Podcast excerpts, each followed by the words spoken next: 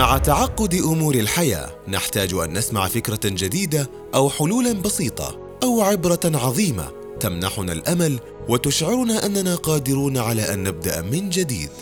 برنامج نقدر يمنحك كل يوم فكرة وأمل. نقدر وي كان وي كان برعاية مؤسسة سليمان بن عبد العزيز الراجحي الخيرية. السلام عليكم. تعالوا نفكر اليوم سوا بموضوع الأهداف. قديما قالوا الطريق لا تقطعه في خطوة واحدة كبيرة ولكن تقطعه في خطوات كثيرة صغيرة. تأمل هذه العبارة. وبعدها اسأل نفسك هل عرفت طريقا طويلا يمكنك أن تقطعه في خطوة واحدة كبيرة فقط؟ أي طريق يمشي فيه الإنسان يقطعه بعد أن يسير فيه خطوات كثيرة متتالية. هذا الطريق يمثل الرؤية لحياتك. وهذه الخطوات الصغيرة تمثل الأهداف التي عندما تنجزها فأنت تسير في سبيل إنجاز رؤيتك الكاملة وأهدافك الكبرى. لكي نقرب المعنى، تخيل معي بطل العالم في الرماية، سنأتي ونعصب عينيه، ثم نجعله يدور حول نفسه أربعين مرة، ثم تأتي أنت الذي لا تعرف أي شيء عن الرماية وتقف إلى جانبه.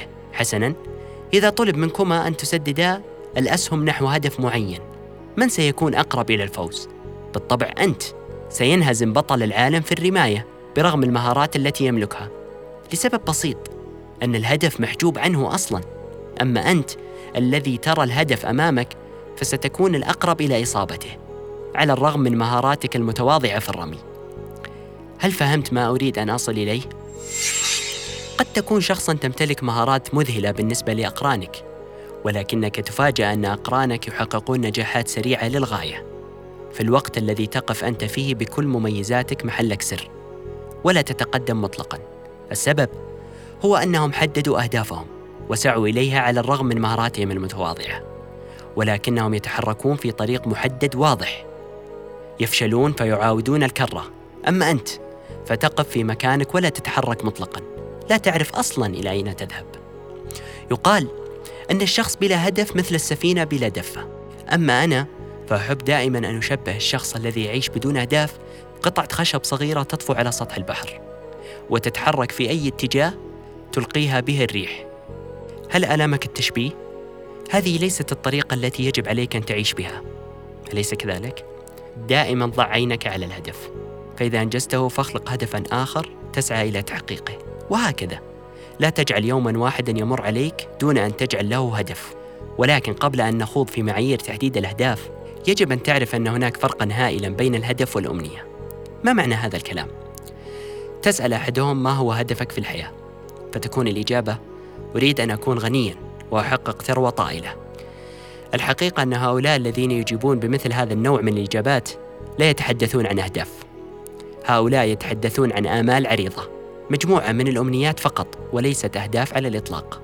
إذا كنت تتحدث عن الأهداف فعلا فستكون الإجابة واضحة قاطعة صريحة.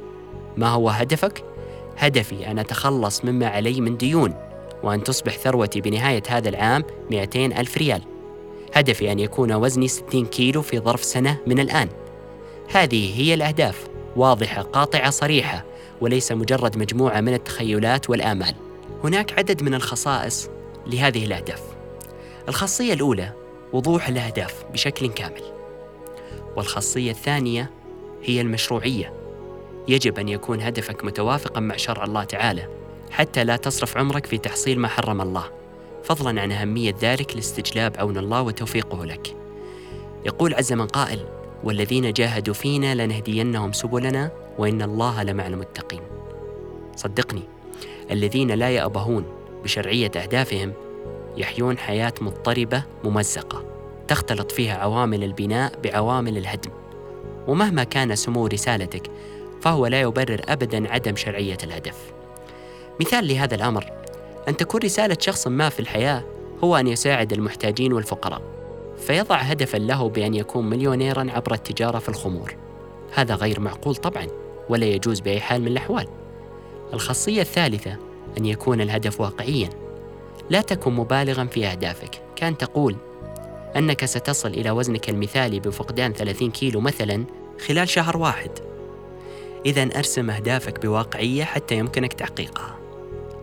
الخاصية الرابعة والأخيرة ضع إطارا زمنيا لأهدافك. لا تتركها مفتوحة إلى أبد الدهر ويبقى الكلام مجرد كلام إلى أن يدخل حيز التنفيذ. برنامج نقدر من إعداد وتقديم سعد الحمودي. هذا البرنامج برعاية مؤسسة سليمان بن عبد العزيز الراجحي الخيرية.